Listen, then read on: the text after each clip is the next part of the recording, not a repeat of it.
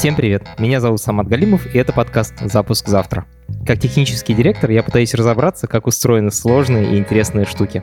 Я зову профессионалов, с которыми можно поговорить простым человеческим языком.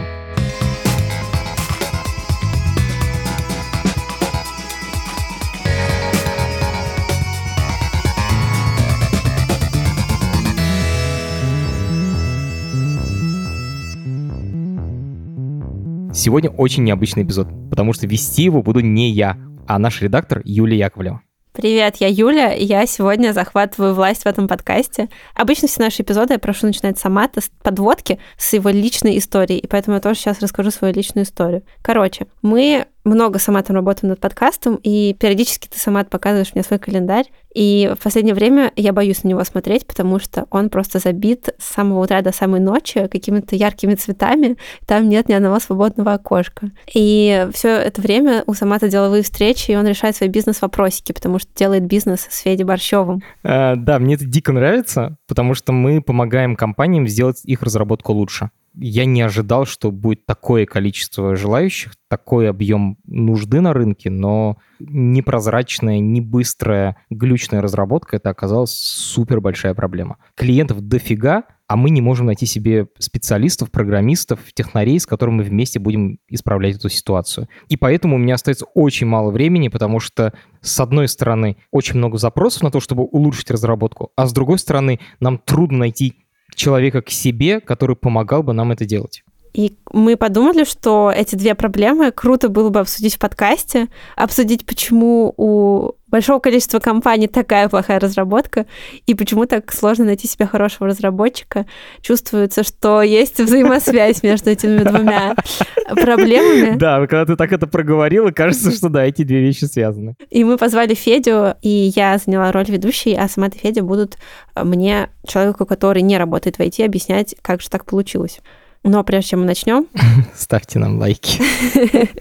Именно. Я скажу то, что обычно заставляю говорить сама-то. Пожалуйста, поставьте нам 5 звезд, оставьте комментарий. Мне лично это очень-очень важно. И мне очень приятно, что когда я в прошлый раз появлялась в этом подкасте, в новогоднем выпуске, и задавала сама то вопросы, которые нам слушатели прислали, и попросила вас оставить какие-то комментарии, много людей реально их оставили, обратились лично ко мне. Это грело мне душу, сердце, и мне это понравилось, так что, пожалуйста, еще хочу. Сама, это теперь твоя очередь, рекламная интеграция. Это подкаст студии «Либо-либо», и мы его делаем вместе с сервисом онлайн-образования Яндекс Практикум. У Практикума есть курсы по разработке, по анализу данных, по веб-дизайну и по английскому языку. Если вы хотите освоить цифровую профессию, переходите на сайт Яндекс Практикум и учитесь. Супер. Меня зовут Самат. Я в компании Феди Самат отвечаю за продажи, за новых клиентов. Меня зовут Федя Борщев, и в нашем самате бизнеса я отвечаю за execution, за то, чтобы вещи случались. Я отвечаю за отношения, чтобы они начались, и чтобы потом все были довольны. А посередине Федя делает так, чтобы все, что мы пообещали, оно случилось. Например, мы говорим, мы вам запрогаем очень классную систему. Федя садится и прогает. Мы говорим, мы вам найдем 10 программистов. Федя садится и собеседует этих программистов, чтобы понять, что они реально классные. Короче, я продаю, Федя реализует. У вас с Федей, конечно, реально perfect match. Я думаю об этом еще с тех пор, как год назад мы в качестве последнего эпизода первого сезона записывали вашу с Федей партнерскую сессию у юриста Дмитрия Грица, и в этом эпизоде обсуждали то, как вы будете строить свой бизнес, договаривались о партнерских взаимоотношениях. И вот с тех пор прошел реально уже год. Расскажите, что вы за этот год успели сделать? За этот год мы помогли... Первым нашим клиентом была iGoods. Это крупный сервис, в котором можно заказать продукты на дом из разных э, супермаркетов. У них примерно 50 разработчиков на тот момент было, и не было технического директора. И компания доросла до такого размера, до такого масштаба, что одна команда разработки такая монолитная, большая, которая все вместе делает сообща, уже не справляется просто потому, что ну вот команда в три человека, она хорошо координируется, в пять человек еще нормально, но 25-30 человек вместе координироваться не могут просто по определению, потому что слишком ну, галдеж получается. И один человек такой толпой управлять тоже не может, потому что ну, ты не можешь за все сразу отвечать. Нужна какая-то другая структура.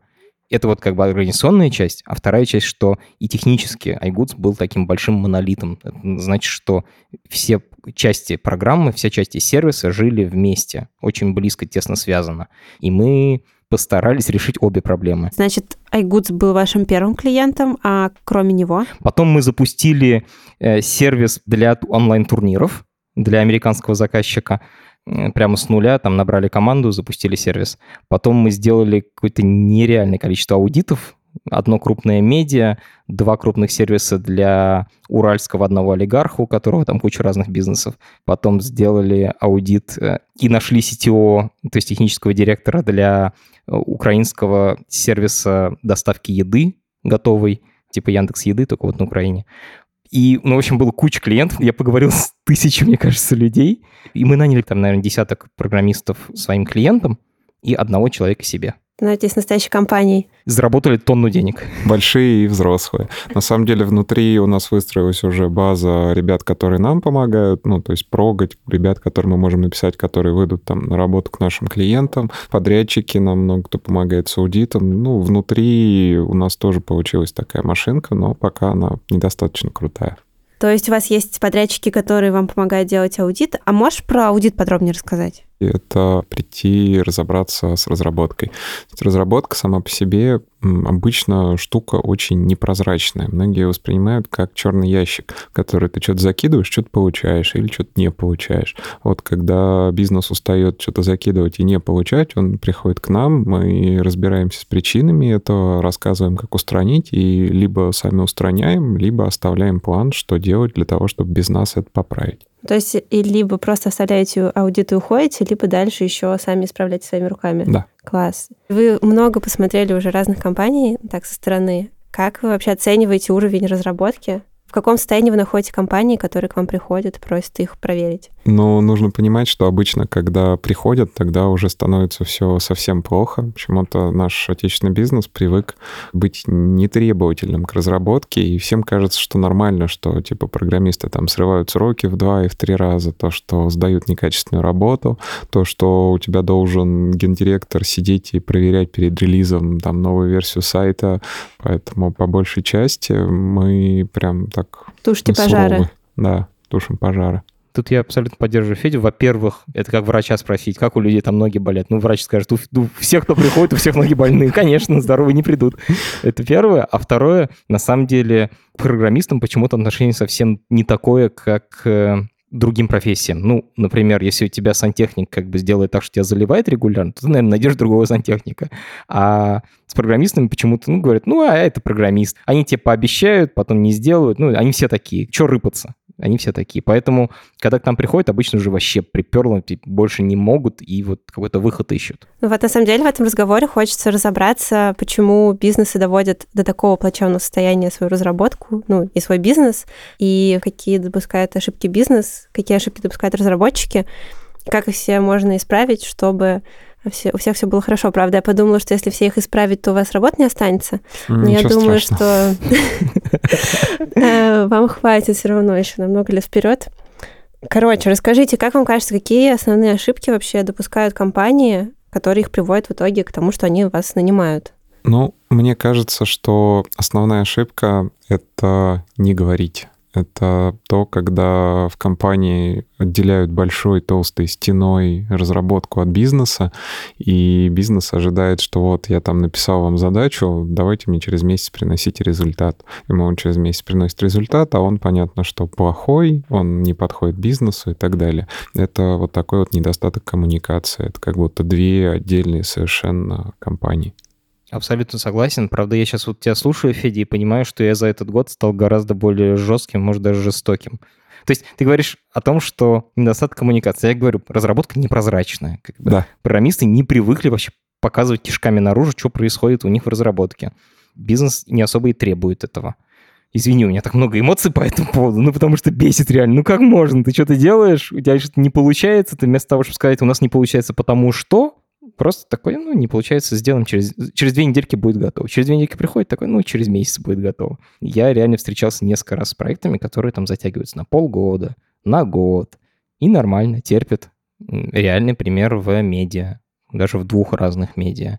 э, ребята не могут сделать какие-то изменения, фичи крупные э, уже больше полутора лет. То есть они когда-то давно сделали сайт, и с тех пор вносят только какие-то минимальные косметические изменения, и то с большой болью. При этом у них в штате есть там и программисты, и дизайнеры, все, что хочешь. Я не понимаю, как так получается. Ну, в смысле, ты говоришь, что у них есть все специалисты для этого?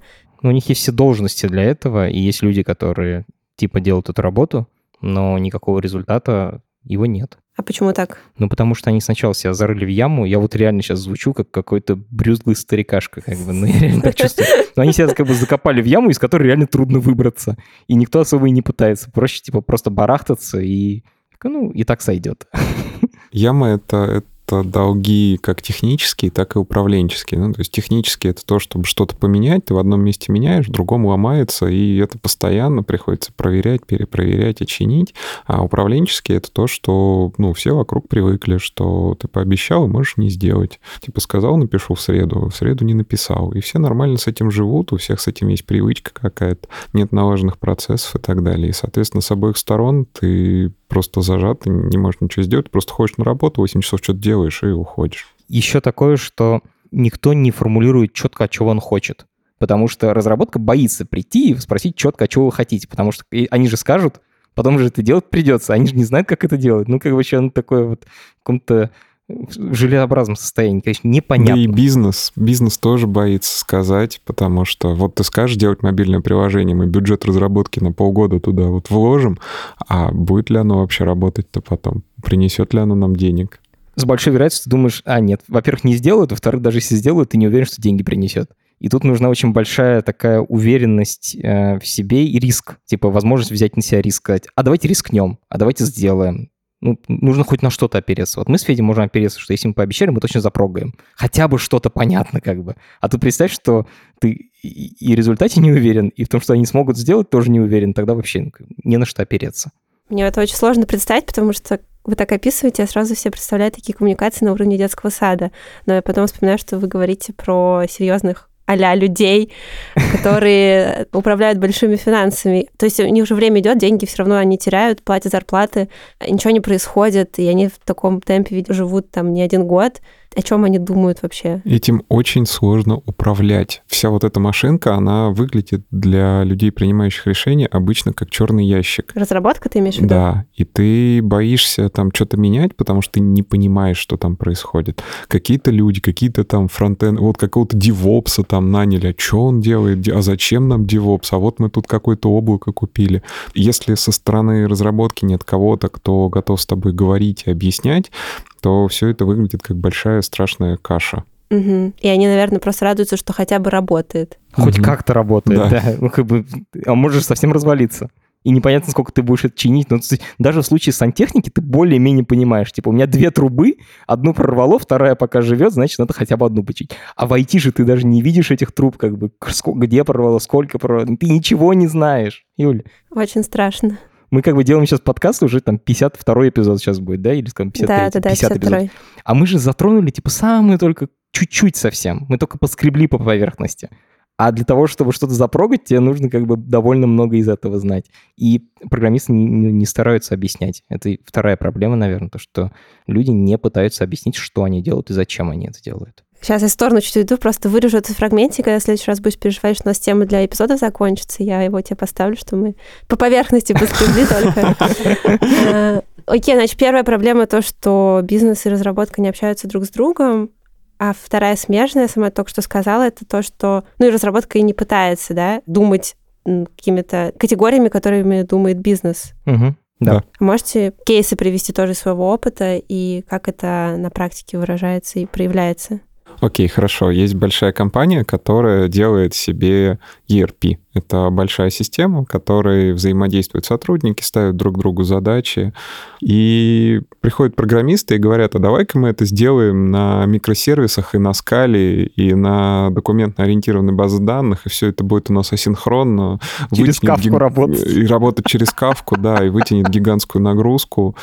Я сейчас перечислил технологии, которые нужно использовать в банке для, там, не знаю, процессинга там, тысячи транзакций в секунду, в секунду, да, когда мы там с карты платим, чтобы оно работало, а для того, чтобы сделать штуку, которая один человек поставил задачу, а другой задачу прочитал, она его еще там уведомила. Достаточно самых простых технологий, там, условно, PHP, любого фреймворка, простейшей базы данных. Там нагрузки нет и никогда не предвидится. Но ребята говорили, да, у нас большая компания, значит, нам нужна кавка. Мы мыслим амбициозно. Мы мыслим амбициозно, именно и, и теперь проблема в том, что программисты, которые в этом стеке разбираются, не идут к ним на работу, потому что, ну, там скучно, для них нет задач. Это прямо сейчас мы делаем аудит очень крупной организации. Вы все слушали название и, скорее всего, сталкивались, если вы живете в России. Мы сейчас как бы назвали технологии, технари нас поняли, а вот для не технарей я приведу аналогию. Ты говоришь, хочу себе стул сделать. Сделайте мне, пожалуйста, стул, чтобы сидеть. А те говорят, о, чувак, нам сначала нужно специальный сплав такой титановый, который в ракетах используется. Вот на нем будет классно сидеть как бы. Звучит супер дико, но я не очень поняла. Им удалось все-таки запустить эту систему, но теперь нет людей, которые бы могли ее поддерживать, как-то улучшать. Ну, скажем так, она как-то работает. Я не сказал, что она запущена целиком, но она как-то работает. Смешно. Не знаю, как насчет смешно, но они тратят кучу денег на это, и оно движется очень медленно. Ладно, деньги, на самом деле, ну, как бы, организация большая, зарплата программистов фигня. Проблема в том, что они движутся медленно. То есть они хотят там заявление на отпуска по-другому начать делать, Mm. форму заявления отпусков изменить, а сделать они это могут там в течение, не знаю, месяца или еще чего-нибудь такого. Абсурдно. А есть еще какие-то такие глобальные проблемы, то, что бизнес и разработка не слышат друг друга, бизнес боится лезть в разработку, потому что ничего не понимает. Разработчиков просто не учат э, мыслить категориями бизнеса. Да, очень часто программисты, я сейчас одного конкретного человека представляю, очень часто программисты думают, я тут самый умный, бизнес тупой, ни хера не понимает, они все идиоты, ну, буду делать, как они говорят. Они же мне деньги платят, буду делать, как говорят. Даже не буду пытаться им объяснить, что они не правы. Это вот очень частая картина. Я прям много раз это видел, и у меня прямо сейчас в проекте есть такой программист, который достался в наследство, который прямым текстом говорит, ну, они все тупые, как бы, я, я, я что могу делаю, но я особо не пытаюсь их даже их убеждать. Ну да, это вот такое вот следствие очень плохой коммуникации. То, что люди там работают друг рядом с другом по 8 часов в день и начинают друг друга ненавидеть через два года, потому что они просто друг с другом не разговаривают. Одни думают, что они тупые, другие думают, что они бездельники. Да-да-да. Программисты бездельники, бизнес тупой, как бы вот обычно. Идеальная комбинация. Да-да. Заработаете много денег. А теперь небольшая рекламная пауза, где мы рекламируем сами себя. Это моя новая любимая рубрика. Какой эпизод? Я хочу, чтобы это был эпизод с Энделем. Я вам сейчас расскажу о шестом эпизоде второго сезона. Этот эпизод называется «Сон, расслабление, фокус», как приложение Эндель подбирает звуковой фон для сотен тысяч пользователей. Там мы говорим с создателем сервиса Эндель Олегом Ставицким. Взрывной эпизод, потому что ребята сделали приложение, которое генерирует музыку. Точнее, не музыку, а вот то, что называется звуковой фон. И они там использовали и какие-то разработки в области э, нейробиологии, пентатонические ритмы, которые что-то там говорят про музыку. И вообще сервис на очень тонкой грани. Он, с одной стороны, вроде про здоровье, то, что называется health, с другой стороны, он про реально классное современное искусство. И при этом он еще и деньги зарабатывает. Это взрывной набор. Как у них это получилось сделать, мы говорили с Олегом Ставицким. Ссылку на подкаст про Эндель мы положим в описании этого эпизода. Я тоже воспользуюсь рекламной паузой и расскажу о проекте, который делаю уже без Самата в студии Липа-Липа. Это подкаст в один клик. Он вышел вчера. У меня реально был момент, когда запуск был завтра, правда, уже вчера, но, в общем, вы поняли. Это подкаст про электронную коммерцию про электронную торговлю, про то, как э, компании продают свои товары, свои услуги, свой бренд в интернете. Этот подкаст чем-то похож на «Запуск завтра». Там двое ведущих берут интервью у разных классных представителей этой индустрии, электронной коммерции, электронной торговли, и пытаются разобраться во всех тонкостях этого бизнеса простым, понятным языком, я очень им стараюсь этому помогать, как я помогаю в этом Самату, в этом подкасте. Переходите по ссылке, которая будет в описании к этому эпизоду. Подписывайтесь. У нас скоро выйдет там много всего крутого и интересного. Вы назвали прям такие супер глобальные проблемы. Я понимаю, что в итоге ну, все более мелкие проблемы в это и упираются. Но мы можем как-то эти большие проблемы декомпозировать, обсудить какие-то более маленькие конфликты, которые приводят в итоге к таким большим бедствиям. У нас есть, это нереальный клиент, у нас есть Philips Россия, которому программисты сказали, авторизацию через соцсети сделать невозможно. И вот крупнейшая вещь, которой должны пользоваться обычные люди, регистрируется только по e-mail. А через соцсети или там через ВКонтакте одноклассники зайти не могут на сайт. Потому что программисты так и сказали, это невозможно, это слишком сложно. При этом сделать авторизацию очень просто, да? Ну, там действительно есть сложности. Это действительно сделать нужно не за пять минут. Нужно разобраться, предложить какие-нибудь решения. Они должны быть клевыми и интересными. Но сделать-то можно. Почему программисты так э, сказали? Ну, вот начинают программисты делать вход через социальные сети. Сделали условный Google, начинают делать в Контос и выясняют, что он не отдает при аутентификации почту пользователя совсем. Ну, то есть у ВКонтакта большая часть пользователей, она вообще без почты. Типа они там просто по номеру телефона когда-то зарегились, и почта вообще не знает, что такое. А у нас почта — это важное значение, уникальное в базе. У нас без нее целостность данных порушится. И программисты приходят и говорят, слушай, ну вот так, у нас не получается. Нам придется ради того, чтобы сделать социальную авторизацию, отказаться от почты. Ну, в смысле, сделать ее не уникальной. Все, у нас не получится сделать социальную авторизацию. Это при том, что если бы они нормально вытащили это наружу, выяснилось бы, что авторизация через Контос им не очень-то и нужна, и у всех пользователей давно есть Facebook, который почту отдает, и с этим все можно сделать. Но поскольку люди об этом не говорят открыто, вот прям про то, что типа нам нужна почта, у нас проблема в почте, то они не могут договориться и сидят без социальной авторизации. А я бы задал другой вопрос. Я бы спросил у программиста, а, а зачем тебе делать почту уникальным полем? Можно ли без этого обойтись? Давай, пускай у нас контактные пользователи будут без почты. Мы не будем делать e-mail рассылки, я понимаю, что это сломается, но зато все остальное работать будет. А в итоге мы просто начали генерить пользователям из ВКонтакта рандомную почту. Ну, надо на них, кстати, потом рассылку случайно не сделать. Не сделаем. Видишь, Юля, тут как бы одна простая проблема решить можно четырьмя разными способами, но никто ее решить не пытается, потому что программисты даже не пытаются как бы придумать такой ход конем и подумать о, о конечной пользе. А бизнес не может предложить этого решения хода конем, потому что не понимает сути происходящего. Тот человек, который знает, что наши пользователи пользуются Фейсбуком, обычно бесконечно далек от того человека, который говорит с программистами и спрашивает, почему у них не получилось. И вот если бы их всех собрать в одном месте, если бы они честно друг с другом поговорили, то решение было бы за пять минут. А так решения нет, и вот все сидят без социальной авторизации. Еще надо добавить, что ты вот говоришь собрать в одной комнате, иногда они переписываются типа в Телеграме или в почте. Э, ну, короче, вот то, что мы сейчас с тобой за три минуты обсудили, может растянуться типа на полторы недели обсуждения. Мы действительно звучим как ужастик просто. Ну, это правда. Мне хочется попробовать смоделировать такую идеальную ситуацию, когда условно появляется такая задача, и как ведут себя люди в этой компании, чтобы ее все вместе дружно выполнить, и все у них получилось. Ну, идеально это когда команда действительно собирается и говорит, только когда эта встреча не длится там несколько часов, и их таких не каждый день, мы делаем один еженедельный синк у команды, он на час, что бы там ни было, он за час заканчивается. Ребята это понимают и быстро начинают обсуждать вопрос. А команда — это команда кого? Разработчиков и продуктов или, или кого? Это и разработчики, и продукты, они обязательно должны говорить. То есть обязательно вместе нужно собирать людей, которые прогают, и людей, которые отвечают за деньги. И дизайнеров. Ну, и дизайнеров, понятно, да, и всех, кто посередине сидит тоже. Но важно, чтобы... И толпа людей, получается. Их должно быть не больше там 9, ну, блин, 9, мне кажется, это предел. Да, даже много. Уже много, да. Их должно быть при этом мало, понимаешь? То есть должны быть все специальности, но при этом их должно быть мало. Это означает, что команда должна быть маленькой.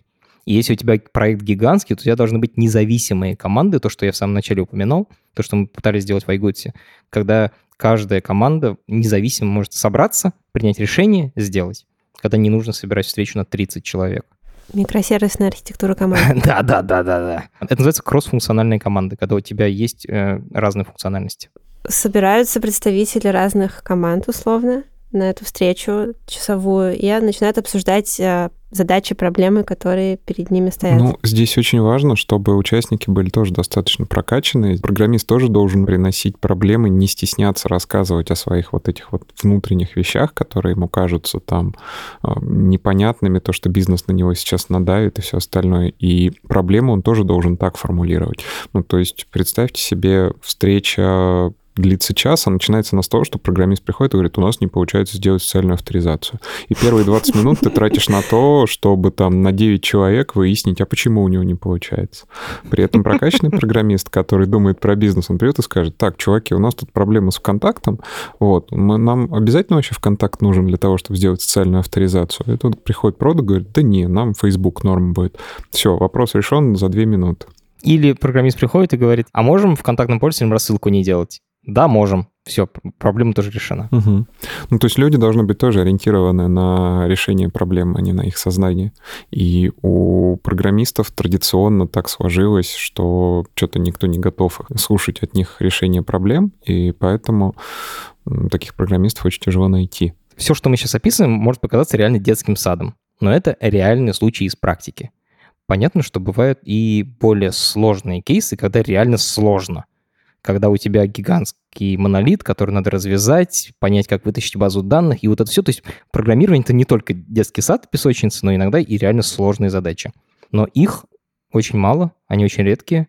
Обычно таких вот реально системных проблем в любом техническом проекте, их там несколько, их можно по пальцам пересчитать, решить отдельно, а дальше тебе нужно вот настроить этот процесс песочницы, просто чтобы он работал нормально, без тормозов. А есть какие-то ну, это именно, именно технические проблемы, которые от компании к компании повторяются. Да, конечно. В основном это все можно характеризовать одним словом – техдолг. Это программисты там, под давлением сроков или просто от отсутствия каких-то знаний начинают делать задачи неаккуратно. Ну, то есть менять кодовую базу так, что потом с ней становится очень неприятно и сложно работать. По большому счету, работа программиста — это работа с одним большим массивом текста, специально сформатированного. И чем этого текста больше, чем он сложнее написан, тем его сложнее запомнить. Порядка 30 тысяч листов бумаги получается для того, чтобы распечатать средний такой большой монолит. Понятно, что программисты, я все-таки цифру проверю, я сомневаюсь, может быть, трех тысяч. Вот, короче, так было. И программисты с этим текстом работают. И чем этот текст больше запутан, чем он больше непонятен, тем сложнее с ним жить. И есть специальные методики, которые позволяют с этим текстом работать правильно. Там правильные практики о том, как разбивать программу на разные куски, модули, выносить там разные репозитории, разные... Просто разносить и разделять сложность. Не скидывать это в одну толстую книгу, а сделать 10 разных маленьких книжек, за которую, за каждую отвечает свой отдельный специалист. И такого вот, что я писал, на самом деле еще много. То есть много способов писать просто и решать задачи просто, так, чтобы потом кодовую базу с ней было хорошо работать. Но почему-то у нас этим всем обычно не пользуются. Ну, вернее, те, кто к нам уже приходит, те обычно это запустили до такого состояния, что просто сами не могут понять. Федь, ты сейчас описываешь проблемы в коде, а вот как это выражается для пользователя? Что для пользователя ломается? Ломается все что угодно, начиная от того, что ты просто не можешь открыть сайт, ну, допустим, мы говорим о каком-нибудь интернет-магазине, начиная, что ты просто не можешь открыть сайт и заканчивая тем, что какой-то дальний уголочек, который там использует два человека в день, он тоже перестает работать. Не знаю, скажем, у тебя есть личный кабинет, через который можно отменить заказ.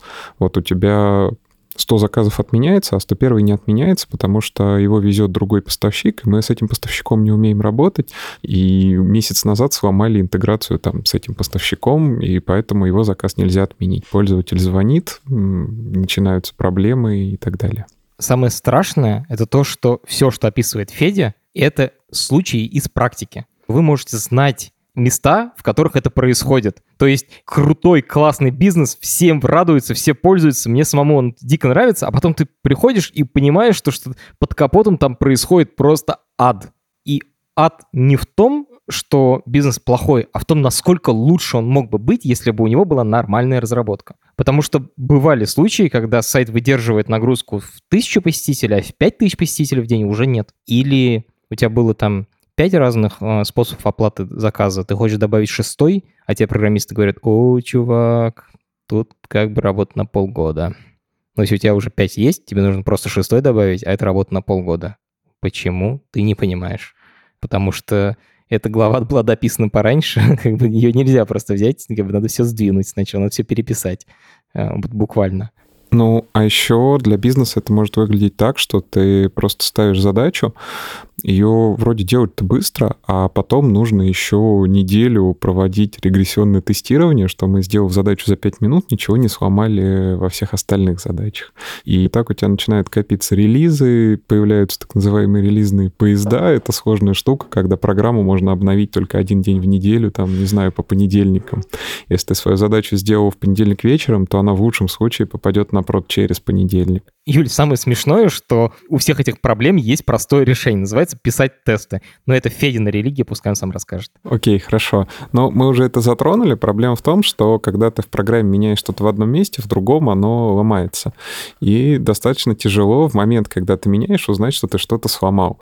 Ну, первое напрашивающееся решение — это посадить какого-то человека, который будет проверять всю программу, прокликивать, что у нас ничего не сломалось, все хорошо. Но это сложно. Так и делают. большие, Тестировщик ну, так делают, да.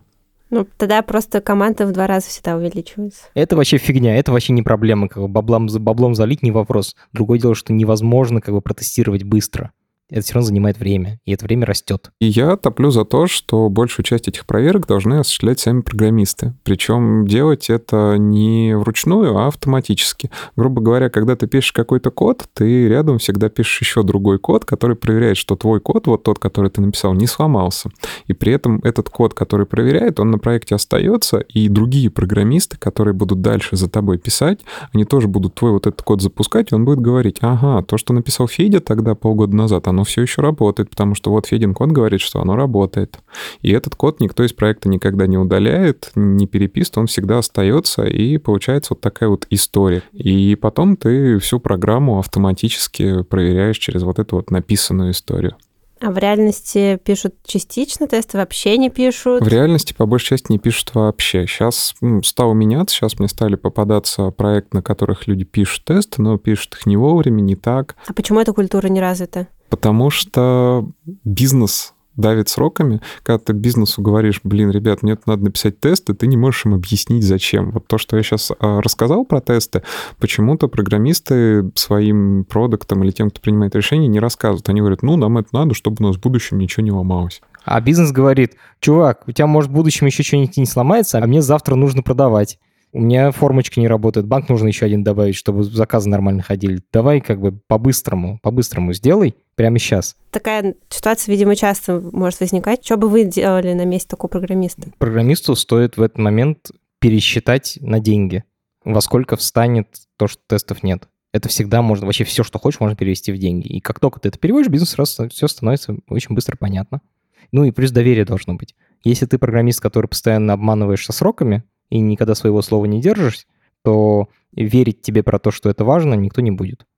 То есть тебе нужно иметь накопленный авторитет. Я еще хотел рассказать про тесты. Э, у нас тут такой эпизод получается, мы как будто программисты все время пинаем, шпыняем, поэтому хочу поделиться историей, которую я недавно прочитал, э, про то, как компания Oracle — это главный производитель баз данных в мире, одна из главных компаний, которая делает базу данных.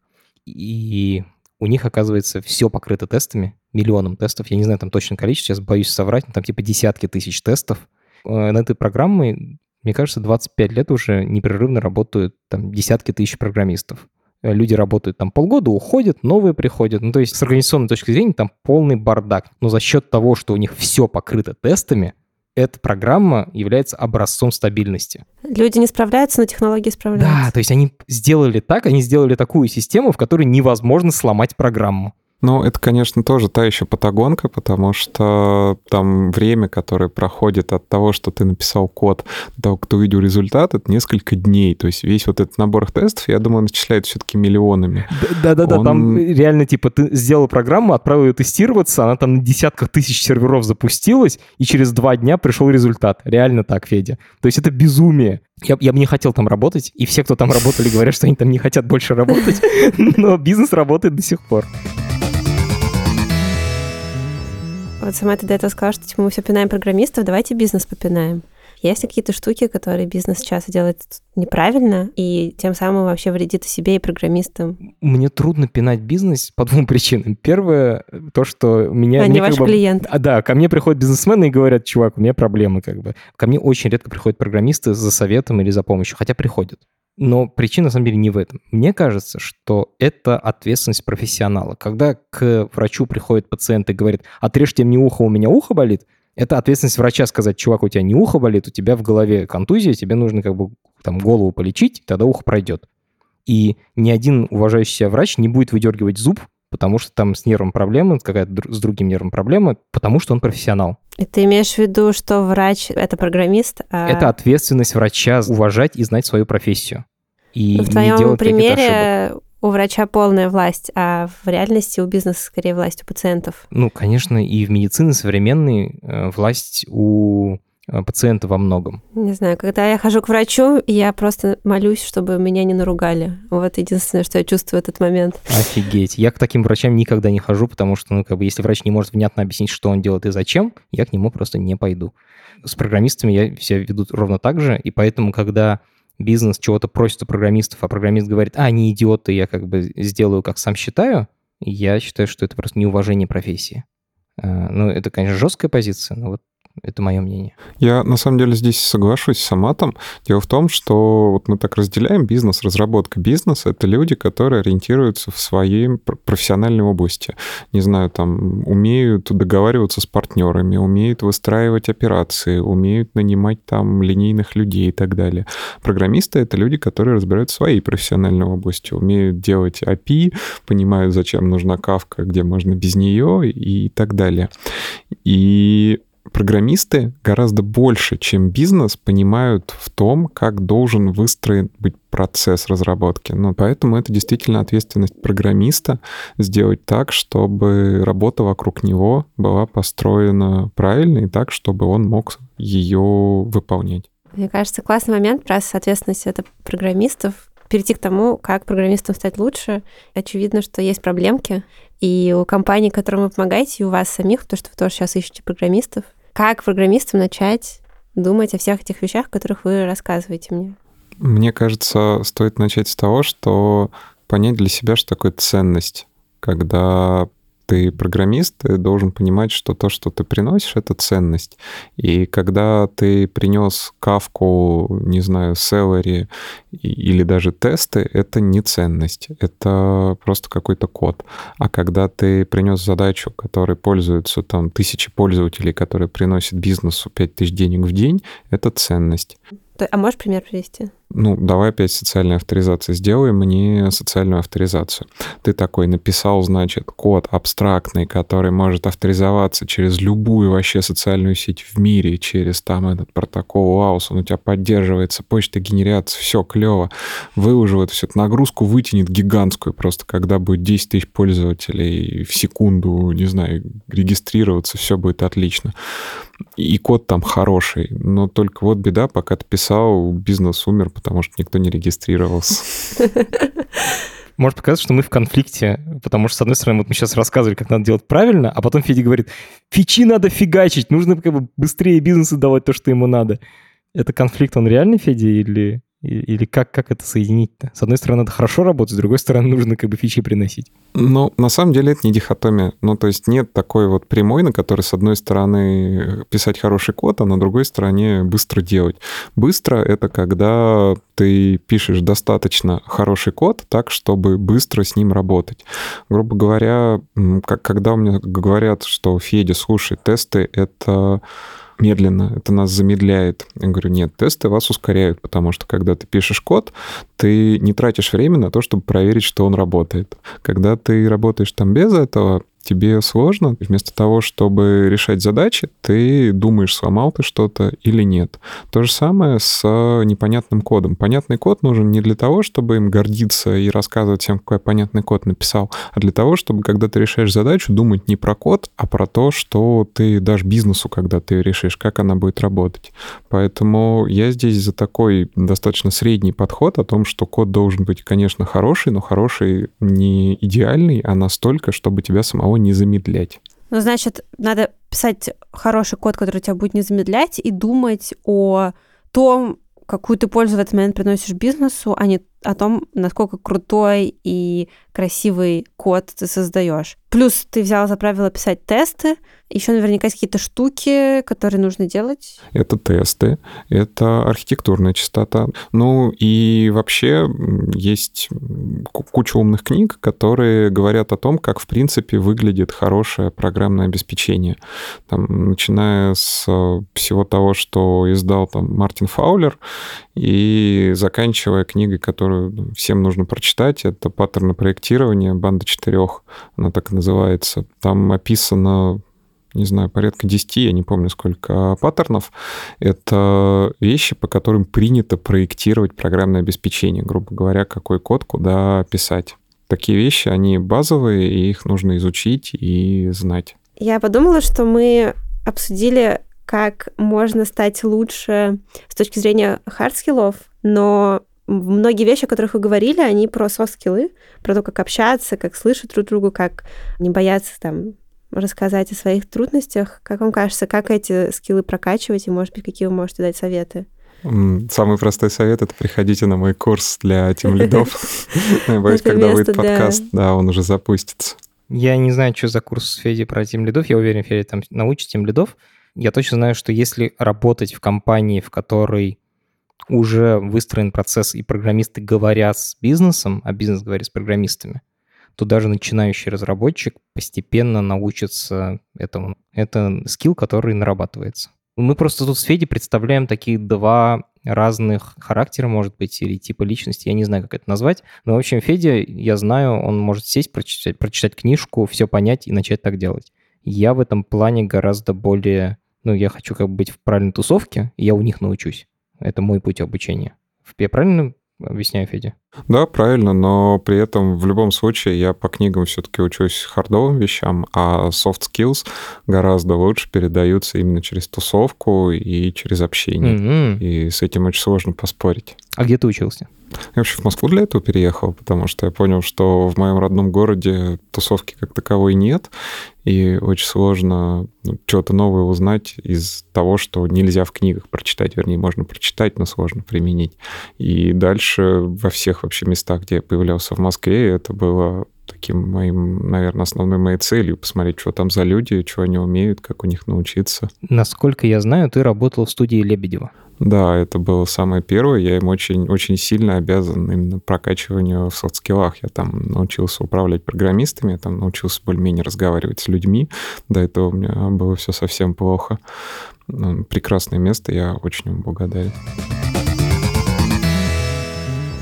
Вы сейчас ищете программиста? Это то вообще, почему этот эпизод возник. Расскажите, кого вы ищете? Мы ищем опытного бойца, который умеет и прогать, и имеет прокачанные софт-скиллы. Наш стек — это Python и JavaScript. Мы ищем уже самостоятельного программиста. При этом мы вполне понимаем, что таких людей на рынке мало, и готовы взять человека, в которого мы поверим. То есть он умеет хорошо прогать, но мы поверим, что он может прокачать софт-скиллы. Наоборот, к сожалению, не бывает. Я не видел ни одного человека, который с прокачанными софт-скиллами потом учился хорошо прогать. Ну, вот если... Потому что это очень сложно просто прогать. Это сложный интеллектуальный труд. Я вот, у меня есть софт-скиллы, я никогда не пойду прогать. Ну, ну нафига сложно это. Вы выкладываете довольно часто какие-то вакансии угу. у себя в телеграм-каналах. Там, например, вам часто приходят заявки, резюме? Вообще много людей откликается? Ну да, у меня, наверное, порядка 30-40 откликов в неделю сейчас. Офигеть. Но это очень много. И не получается найти, да, такого человека да. пока? А можешь проанализировать, вот это меня и бесит, в чем проблема? Меня тоже. Можешь проанализировать, в чем проблема во всех этих э, кандидатурах? Ну, какие там есть, может быть, э, повторяющиеся ошибки? Чего не хватает этим людям, чтобы к вам попасть? Я вот когда думал о том, что, о чем мы сегодня будем говорить, я подумал, очень хотелось рассказать о своем тестовом задании, которое предусматривает как раз больше софт-скиллы, чем хард-скиллы. Но потом я подумал, что если о нем расскажу, то мне придется придумывать Блин. новое. Я его очень долго придумал. Ну, ну, заметьте, на самом деле Федя уже подсказал. Оно больше про софт, чем про hard. Да, это, это уже огромная вообще подсказка, потому что это на самом деле простая задача. Даешь программисту проект и просишь на нем запилить фичу. Проект полноценный, живой, настоящий, с там не очень хорошим кодом, и задача поставлена достаточно расплывчато. И дальше ты просто смотришь, как программист эту задачу решает. Решает ее достаточно мало, но по опыту все те, кто решает, они точно достойны того, чтобы с ними как минимум поработать. И наоборот, все разы, когда я шел на компромисс с собой и видел ребят, которые там не решали эту задачу в той или иной степени и приглашал их поработать, я был ими абсолютно недоволен. Именно с точки зрения софт-скиллов. Да, с точки зрения софт-скиллов. Хард-скиллы на моих проектах, они достаточно легко передаются, потому что у нас очень хорошая документация, у нас очень хорошие практики используются. И для того, чтобы просто начать писать, хоть как-то закрывать задачи бизнеса, можно за недельку прочитать список материалов, которые мы даем, и на вторую недельку начать его решать. То есть хард-скиллы-то мы здесь тоже можем подтянуть. Это я сейчас говорю про линейных программистов. Угу. Я хочу вас, знаете, что спросить напоследок? Вы много рассказали про всякие ошибки, проблемы, а у вас были такие случаи, когда вы чувствовали, что вы не договорились, ну, послушались условно, не сделали, как считали нужным, и все из этого развалилось? Можете рассказать? А, у меня есть два примера. Один еще до того, как мы с Федей начали работать, а второй уже мы вместе с Федей. Я не знаю, насколько он про коммуникацию, наверное, все-таки про коммуникацию тоже. В Айгутсе мы думали, что мы сможем поменять культуру компании целиком, то есть вот перестроить процессы целиком, и у нас не получилось. То есть мы на наших отчетных встречах, мы каждые две недели встречались с владельцами бизнеса и рассказывали им что-то. Мы не, ничего не соврали. Все, что мы говорили, все было правда, и нам было чем гордиться. Но сейчас, с расстояния, смотря на это, я понимаю, что гордились и хвастались мы какими-то мелочами, а слона в комнате мы и не видели, и не замечали. И если бы мы с самого начала сказали, вот наша самая большая задача — это там, сделать кроссплатформенные команды, если мы 4 или там 5 недель подряд на встречу приходили бы и говорили, вот, а вот самое важное мы еще не сделали, зато смотри, сколько финтифлюшек классно получилось, то они бы, наверное, задали нам прямой вопрос, ребят, вы что делаете вообще? Давайте как бы что-то менять. И тогда начался бы очень трудный, но очень важный разговор. Мы бы сказали, знаете, чуваки, для того, чтобы эту сложную штуку поменять, вам нужно вот такое тяжелое решение принять. Готовы его принимать? Да, нет. И это был бы какой-то уже ну, настоящий разговор. Он был бы трудный, очень тяжелый. Я сейчас представляю, это для меня, может быть, даже невыносимо тяжелый в те времена, потому что я был менее уверен в себе. Но он привел бы к результату, он привел бы к реальным изменениям. А так мы полгода что-то делали, и мы, честно говоря, недовольны результатом. Нужно было принимать тяжелые решения, а мы как-то их вуалировали, мягко очень говорили об этом. Нужно было прям жестко приходить, бить по столу и говорить, а мы были такие мягкие, у нас все, все нормально. Если уж совсем как бы без экивоков, то надо было там кого-то уволить, кого-то надо было жестко начать с него требовать. Понятно, что были бы недовольны, понятно, что ну, был бы конфликт.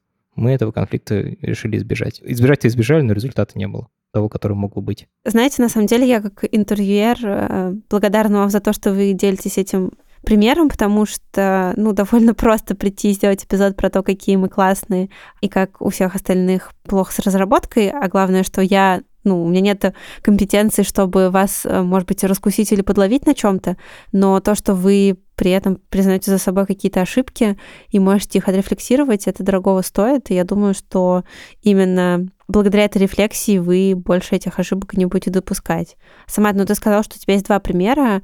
А какой второй? Короче, у меня в одном из моих прошлых проектов, где я еще без Феди работал, был такое, что компания, есть продукт, он приносит деньги, все работает, но ничего не прогается нового. Типа там 10 бэкэнд-программистов не могут одну простую штуку запилить. Даже я знаю, что она простая, но не могут запилить. И я привык работать с ребятами, с бэкэндерами, которые очень самостоятельные, очень автономные. А там вообще не так. Было так, что ну, ребята просто типа, ничего не делают правильное решение в этой ситуации было просто всех уволить, всех десятерых, одним днем, просто сказать все как бы.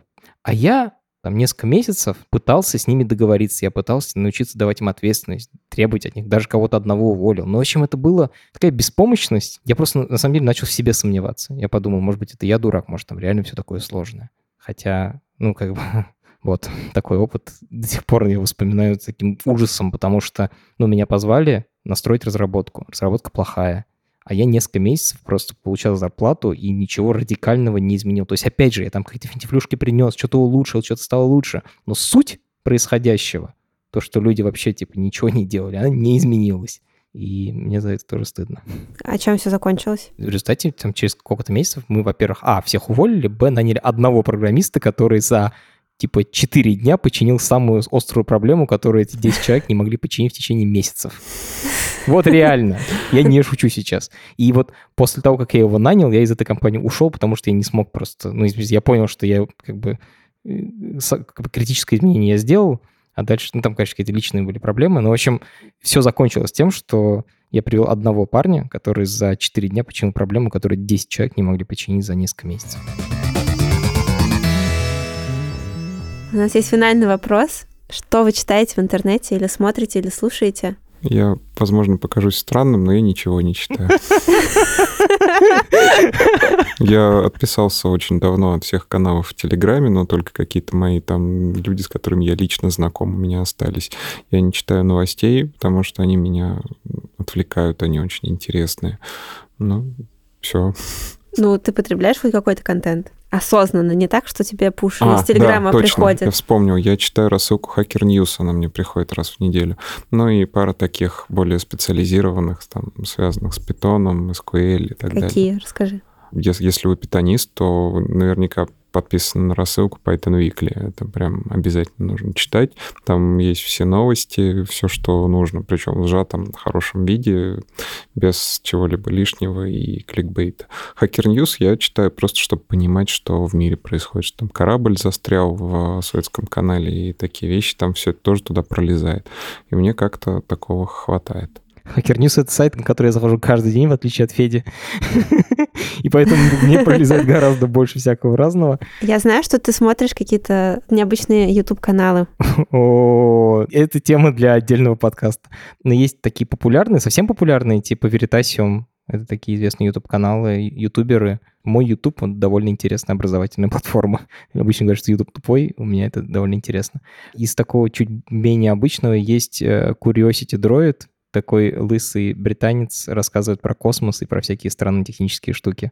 У, есть э, Найл Ред, он про химию делает офигенные видео. Еще есть какой-то чувак, я, к сожалению, не помню, как его зовут. Ссылку, надеюсь, положим в описании. Там э, он делает генетику. То есть он показывает, как у себя дома сделать, например, пивные дрожжи который будет вырабатывать э, шелк. Э, типа он, он заменяет часть генов у, у дрожжей для того, чтобы они вырабатывали шелк. А, вот такие вот ютуберы. Отличный образовательный контент. Супер. Спасибо. Я надеюсь, что вы скоро найдете программистов, которые вам нужны. Хотя бы одного. Я очень на это надеюсь. Куда тебе писать, Самат? Куда мне писать? Э, в Телеграм, в Фейсбук, на почту, куда угодно. Супер, спасибо. Спасибо тебе. Спасибо большое, Юля. Сейчас Самат проговорит стандартный титр этого подкаста, но прежде чем это случится, я опять попрошу вас поставить нам много звездочек, сердечек и написать что-то приятное. И даже не потому, что это нас повышает в рейтинге, хотя это тоже очень важно, и мне кажется, круто, если больше людей узнает про подкаст и послушает его, но еще и потому, что это важно для его создателей. Вот, например, для меня. Типа сейчас 9 вечера, я сижу в студии, я записываю эти подводки. Я не еду домой, потому что я переживаю, что а вдруг мы что-то плохо записали, и у меня сейчас есть последняя возможность перед выходом эпизода это переписать.